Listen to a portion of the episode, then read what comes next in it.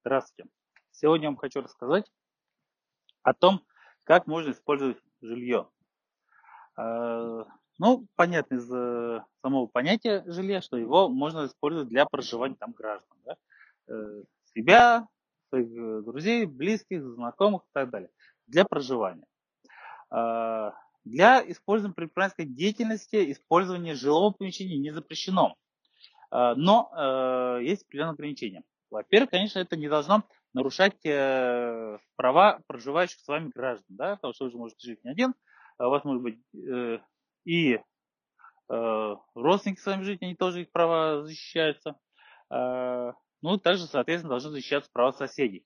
Особенно это касается многоквартирных домов, э, что если нарушаются права э, ваших соседей, это также э, имеет значение, то есть их права не должны осуществляться, э, нарушаться осуществляемой э, в жилом помещении предпринимательской деятельности. Ну, как правило, это в самих помещениях либо психологическая, либо какая-то такая деятельность, которая не создает большого шума. А, что запрещено? Запрещено в жилом помещении предпринимательской деятельности устраивать это э, производства, да, то есть само нахождение производства в жилом помещении запрещено. Ну, это понятно, да, потому что, во-первых, станки, э, это шум, это э, всякие пыли и так далее, то есть э, вредные составляющие.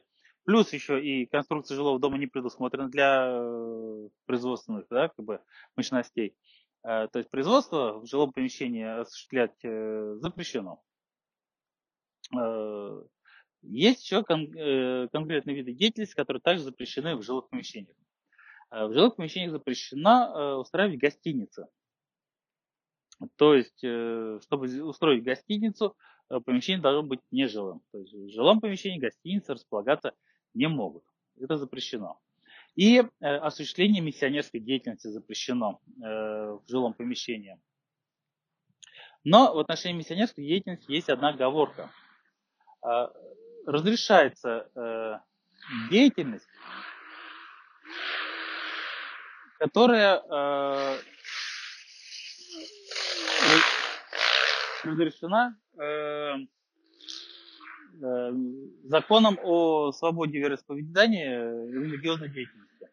Э, что там сейчас разрешено? В жилых помещениях э, в соответствии с э, законодательством о религиозной деятельности разрешено проведение Э, богослужения э, и э, проведение церковных обрядов и церемоний.